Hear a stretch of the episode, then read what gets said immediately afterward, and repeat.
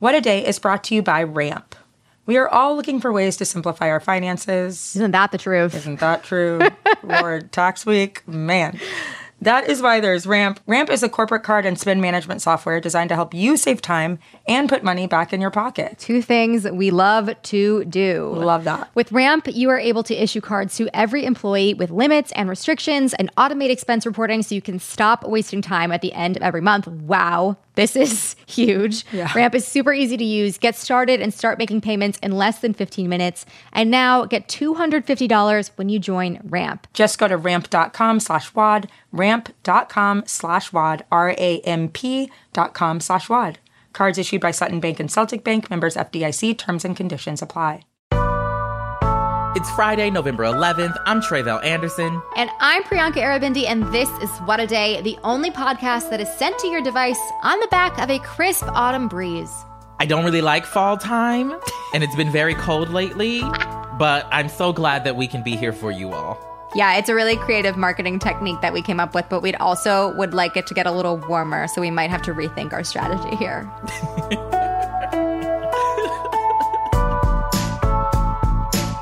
today's show, Florida took another hit from a late season hurricane. Plus, the turmoil at Twitter continues. But first, a quick election update, and that update is votes are still being counted in a number of states, and so we don't have clarity on which party will have control of Congress. As for the Senate, we mentioned on yesterday's show that the race between Raphael Warnock and Herschel Walker in Georgia will be determined in a runoff next month. Well, two of the other Senate seats still up in the air are Nevada and Arizona. If Democrats take both of those seats, that would give them control of the Senate right there and take a lot of heat off the Georgia runoff. But at the time of our recording, it's still too close and too early to call races in both states. In Nevada, where many people tend to vote by mail, reports say around 100,000 ballots remained uncounted as of Thursday evening. Clark County, where roughly half of the outstanding ballots are from, said it would finish the bulk of its counting by Saturday. The Senate race there is between incumbent Democrat Catherine Cortez Masto and Adam Laxalt, a former attorney general who sided with Donald Trump's baseless election fraud claims in 2020.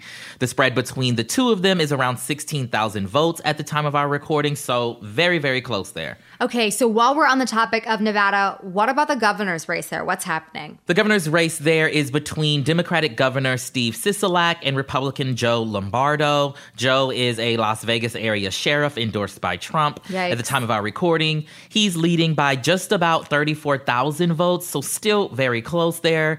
And then in Arizona, many people have a tendency to drop their ballots off on election day, and so approximately 600,000 votes again at the time of our recording are left to be tallied there.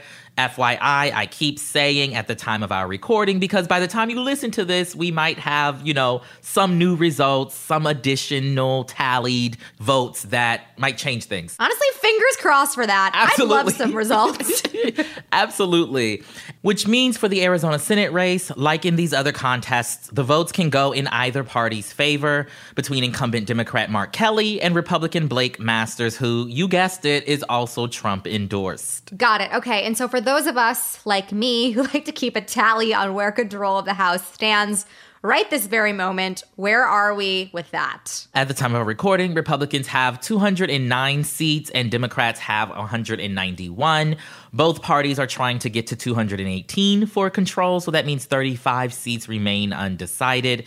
We'll likely begin to see some winners of those seats later today and throughout the weekend, but it could be as late as early next week before more races are called. Yeah, but I mean, the good news here is that some of these projections are looking not so bad for us. So I honestly, the wait may be worth it. And um, that is the only thing I'm counting on.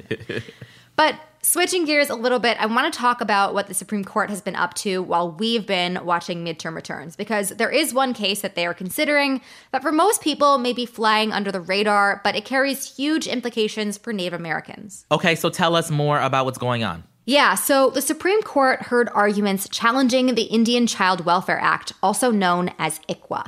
ICWA was enacted in the late 70s after a congressional investigation found that a third of all Native children were being removed from their homes by either federal or state child welfare agencies and were being placed in homes or institutions with zero connection to their tribes. even in cases where extended family members or members of their communities were willing and able to take these kids in. ICWA ended up setting federal requirements for child custody proceedings that involved Native kids. It added protections for these children, and it ensured that if a Native child is removed from their family, preference is first given to their extended family, then to other members of their tribe, and if neither of those options is available, a different federally recognized tribe. The plaintiffs in this case have argued that ICWA is unconstitutional because it discriminates on the basis of race. But this country has long considered tribes to be political entities rather than, you know, a racial group. If ICWA is overturned, it could have huge consequences for Native sovereignty and identity that go far beyond child welfare. To learn more about this and what's at stake, I spoke with Rebecca Nagle. She is a writer, activist, and Cherokee Nation citizen, and she also hosts the Crooked podcast, This Land. I started by asking who is behind this case and how it ended up here in front of the Supreme Court. The case is brought by a handful of foster parents who basically say that this law, the Indian Child Welfare Act, which was created to prevent family separation in Native communities, discriminated against them because it wouldn't let them adopt Native children that they were fostering. What's odd about that claim is that they actually did adopt most of the children in the underlying cases. There was only one case where they weren't able to.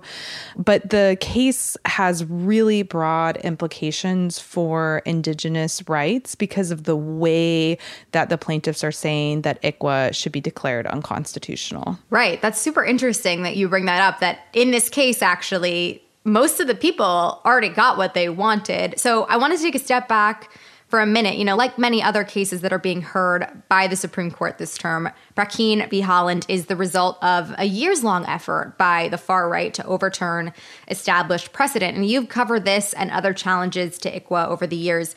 What exactly is motivating this case? How did it get here? And so that's really important context for the case. And this landslide of litigation has been brought by a corporate law firm named Gibson Dunn, a small cadre of right wing organizations, and then a handful of adoption attorneys and some lobbying um, and professional associations that represent the adoption industry. And so I think everybody is unfortunately part of it for their own and different reasons. But what we can see and in terms of what Gibson Dunn's motivation is, is that this past January, they filed a lawsuit on behalf of a non native casino developer, making basically the exact same legal arguments that they're making in Brackeen, and they just swapped out kids for casinos. So, do you think what they're going for with this decision is not only what's implied here for children, but has far reaching consequences in other facets of life? Absolutely. And that was a big part of the debate at the Supreme Court on Wednesday was, you know, a lot of the justices were asking, well, if ICWA is unconstitutional for this reason, what about healthcare? What about gaming? What about funding for education for Native Americans? And so what the plaintiffs are saying is that ICWA discriminated against them based on race. And the reason that that's kind of a bomb of an argument is that there is a whole host of federal laws that treat tribes and tribal citizens differently. And they're not based on race, they're based on the unique political status of indigenous nations and our citizens. Right. And so the fear is is that well if ICWA discriminates, well then what about the clinic where I get my health care or what about gaming regulations that let tribes operate casinos in states where non-native casino developers can't? if we're just a racial group, what racial group has their own land rights, their own water rights, yeah. their own government? And so the fear is that this case is kind of like the first in a series of dominoes. And if they can topple ICWA, then everything else will go with it. Wow. I know you are in DC right now. You were there for oral arguments. So let's talk a little bit about how justices responded to Wednesday's arguments. You know, the bench seems to be split here. It does appear that Neil Gorsuch may join the court's three liberal members to uphold ICWA's constitutionality, but there were several exchanges that were problematic, to say the least, especially from Justice Alito. So, what can you tell us about how all of this played out? Like, bring us into the courtroom with you. What did you see? So, yeah, you saw Justice Gorsuch and the three liberal justices, one really understanding federal Indian law. You know, Justice Jackson had clearly done a lot of reading around congressional intent and the legislative history, and she drew on that a lot in her questions.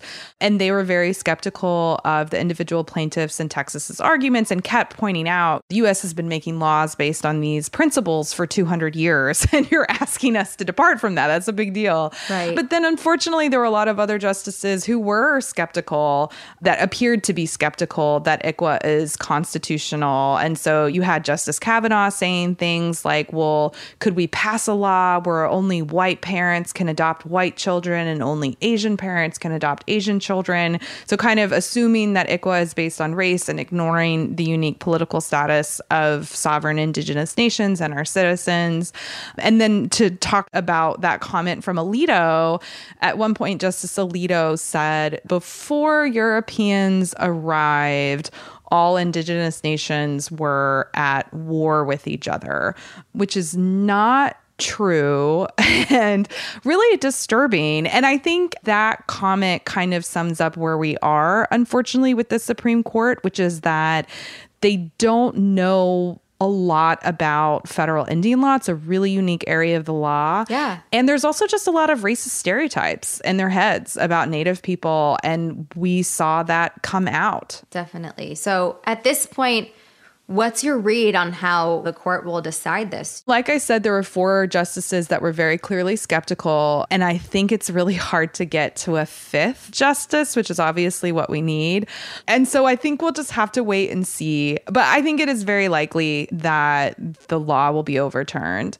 And I think that it's one of those things where, you know, the way that we were talking about reproductive rights last year, or the way that we're talking about affirmative action and elections this year, the way that people are talking about really fundamental things of our democracy are on the line and we need to start thinking and questioning what is the integrity of the high court. I think that this case is a test and anyone who is concerned about the integrity of the supreme court needs to pay attention because the precedent that we're talking about that the supreme court could possibly overturn literally goes back to the founding of the republic literally goes back to laws that were passed in the 1790s and so if the supreme court is willing to throw that out the window, what part of our democracy is safe?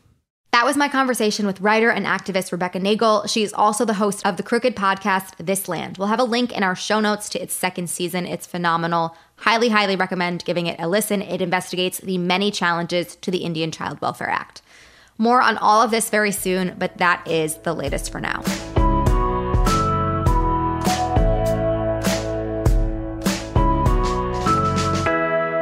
Let's get to some headlines. Headlines.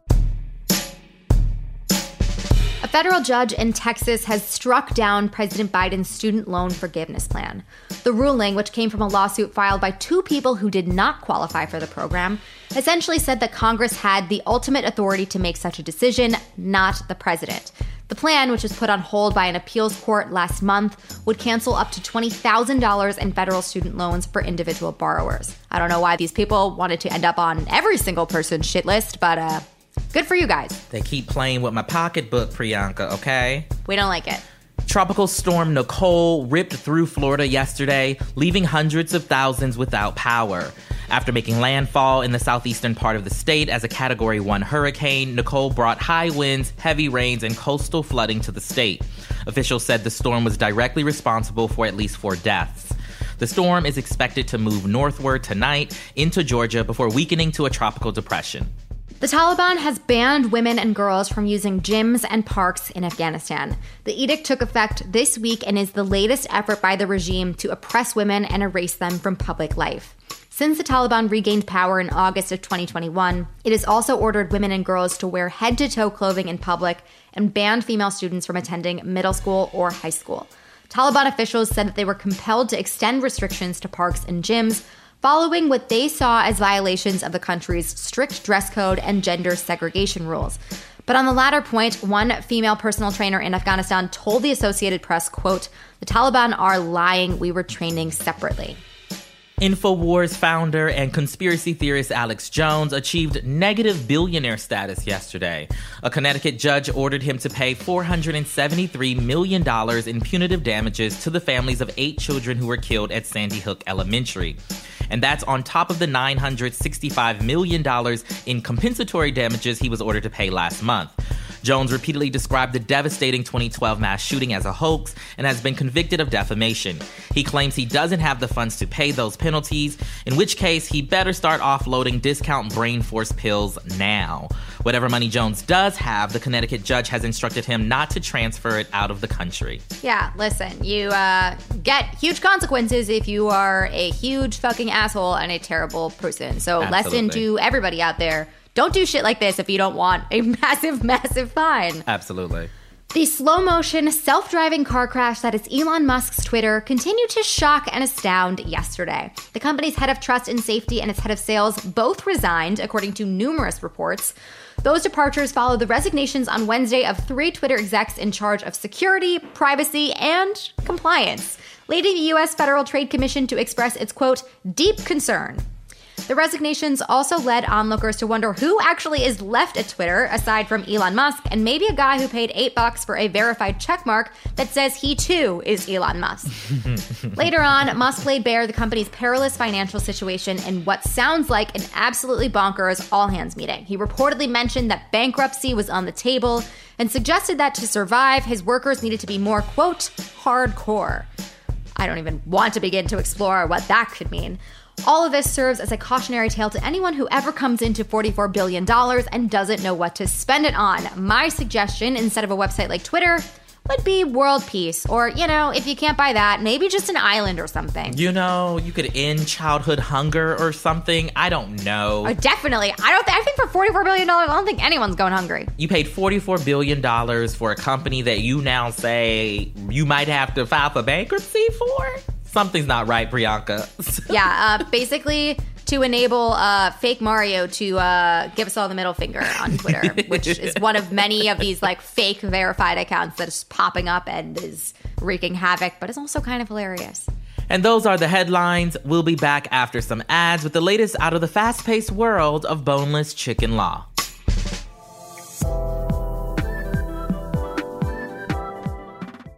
What a Day is brought to you by Fast Growing Trees. Fast Growing Trees is the biggest online nursery in the US, with more than 10,000 different kinds of plants and over 2 million happy customers. They have everything you could possibly want, like fruit trees, palm trees, evergreens, houseplants, and so much more. Plus, Fast Growing Trees makes it easy to order online, and your plants are shipped directly to your door in one to two days. And along with their 30 day Alive and Thrive guarantee, they offer free plant consultation forever. We love fast growing trees here. I keep telling you that the mini plants that I've gotten from these folks are yet hanging on. Um, and that's not because I have a green thumb, okay? This spring, Fast Growing Trees, they have the best deals online, up to half off on select plants and other deals.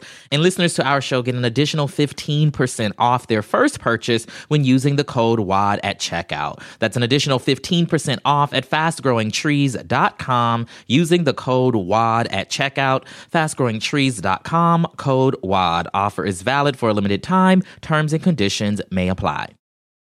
What a Day is brought to you by Ulta Beauty. This AAPI Heritage Month, Ulta Beauty is celebrating the joy of belonging, belonging to a community composed of intricate connections, belonging to our past and our future, to the heritage and birthright that is beauty. Ulta Beauty shines a light on the AAPI community, passing the mic to brand founders and creators to tell their stories centered on heritage, joy, and beauty.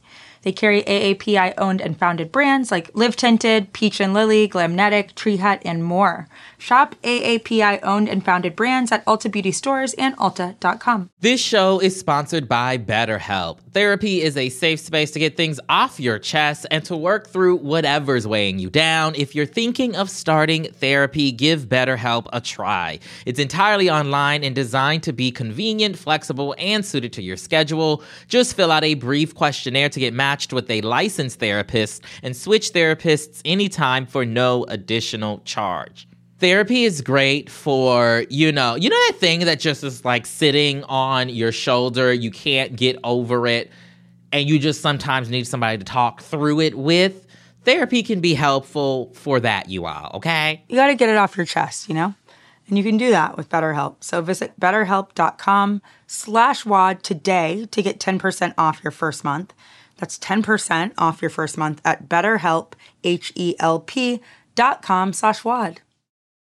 It is Friday, Wad Squad, and today we are doing a segment where we visit the last place where justice can be served in America. A place where the law is administered by people with zero legal experience apart from knowing parts of Legally Blonde by heart. A place called the Podcaster's Court. Terrell, I'm going to tell you about a recent weird thing that has happened in our nation's courts, and you get to evaluate it on its merits based on your vast legal experience. Are you ready for this? To quote a one Elle Woods, what? Like it's hard? yes. Okay. So, this story that we got today comes out of Indiana, where the fast food chicken finger restaurant Raising Cane's is trying to sue its way out of a 15 year lease that it signed on a new store in the Crossing of Hobart Mall, because that mall has a deal granting exclusive rights to sell deboned chicken on its property to another restaurant. Obviously, the chicken ban would make it difficult to operate a Raising Cane's unless they want to limit the menu to fountain sodas and little paper cups of sauces. The unusual exclusivity clause dates back to 1984, and it's with an on site McDonald's. Lawyers representing Raising Cane's say that their client should have been informed about the ban before it spent millions of dollars developing the site while lawyers for the mall say that the information about the ban was accessible on publicly recorded title records and it was up to Raising Cane's to do their research. Wow. So, Tre'vell, you have at least some of the information here. Mm-hmm. Who are you siding with in a court of law? You know what? I'm going to make my decision here based solely off of which chicken tastes the best. and I recently had Raising Cane's on a visit to like Arizona a couple months ago. I've never had it. And I have to say, if I want a boneless chicken anything, I'm probably going to go to Raising Cane's over McDonald's. I just have to say, Tre'vell has spoken. I have spoken, and this also this rule is foolish. Okay, like what do you mean that they should have just done their research to know that they can't sell their chicken? How do you not tell them? That is an absurd thing to expect them to know to look for. Where was this publicly? I mean, I guess it changes. My opinion might change based on like how publicly accessible was this? Like, mm-hmm. you know, mm-hmm. when was it in this contract, whatever, when they signed it and they just didn't look and assumed it was fine? Right. Or like, was this buried somewhere and they expected them to know it? That's diving into the technicality here. But I say, let them compete. This is wild. But can we also note McDonald's is sitting here acting like they got all of these wonderful chicken products. like, what? like we eat the nuggets, don't get me wrong, but like, come on. What do they have? Nuggets? That's it. It doesn't make any sense here. It makes no sense. That was the podcaster's court. This court is adjourned. I think it's time for some chicken. That sounds delicious.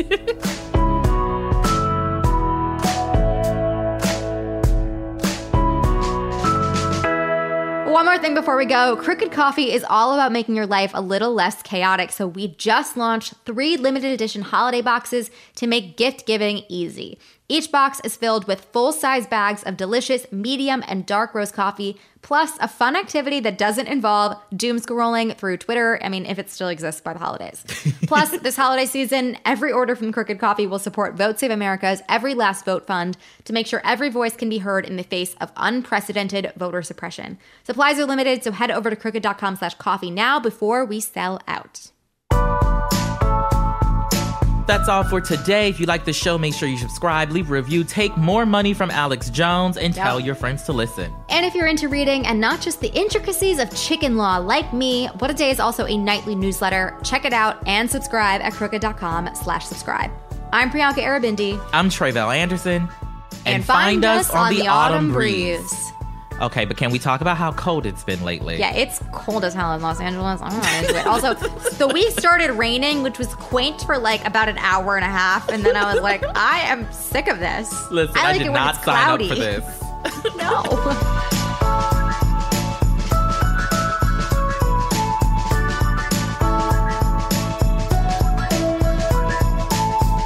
What a Day is a production of Crooked Media. It's recorded and mixed by Bill Lance. Jasmine Marine and Raven Yamamoto are our associate producers. Our head writer is John Milstein, and our executive producers are Lita Martinez, Michael Martinez, and Sandy Gerard. Production support comes from Leo Duran, Ari Schwartz, and Matt DeGroot, with additional promotional and social support from Awa Okulate, Julia Beach, and Jordan Silver. Our theme music is by Colin Gilliard and Kashaka. The Angie's list you know and trust is now Angie, and we're so much more than just a list. We still connect you with top local pros and show you ratings and reviews, but now we also let you compare upfront prices on hundreds of projects and book a service instantly. We can even handle the rest of your project from start to finish. So remember, Angie's list is now Angie, and we're here to get your job done right. Get started at Angie.com. That's A N G I, or download the app today. Why are smart businesses graduating to NetSuite by Oracle? Because NetSuite eliminates the expense of multiple business systems by consolidating your operations together into one. NetSuite is the number one cloud financial system, bringing accounting, financial management, inventory, and HR into one platform and one source of truth.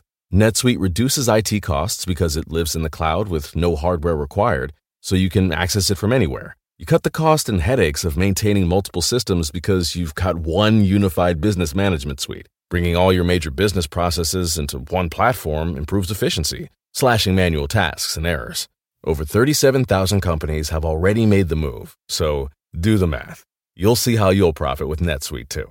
And now, by popular demand, NetSuite has extended its one of a kind flexible financing program for a few more weeks. Just go to netsuite.com slash podcast 25 for more information. That's netsuite.com slash podcast 25.